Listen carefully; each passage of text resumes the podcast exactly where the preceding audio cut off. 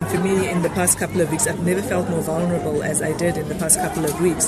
But I think this brings like a smile and, and, and on somebody's face, but also that you know what, we're not going to sit there and take it. We, we as women are going to recognize each other. We're going to give each other platforms, and we're going to fight this, and we're going to make sure that as women we are appreciated and we are celebrated. I think it was great. There was a lot of learnings from the first one which we initiated, but I think the most important thing was having to you know find people or find athletes and women women in sport deep into the community and that you know nobody really knows about and bring them to the front.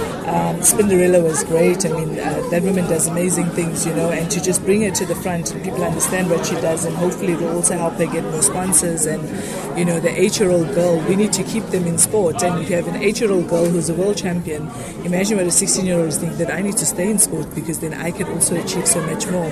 I mean, you look at Jessica Wade, who's 16 years old, playing at the under 20 level, hard work, determination, putting it. So I think we, we're bringing more quality into it, and, and more people are starting to take us seriously and understand how serious we are about this platform. The awards uh, like this, where we are awarding women, we give also women that courage and um, um, that recognition and to make sure that they are being recognized in the country and, and loved because I think a lot of women now they need to see love from from everybody because we think or we feel like there's too much hate against women uh, which again it's not every man who's doing that but unfortunately uh, because it's happening in our country we are always afraid of any other man and to see men and women sitting here and, and acknowledging the recognition of, of, of performance of women,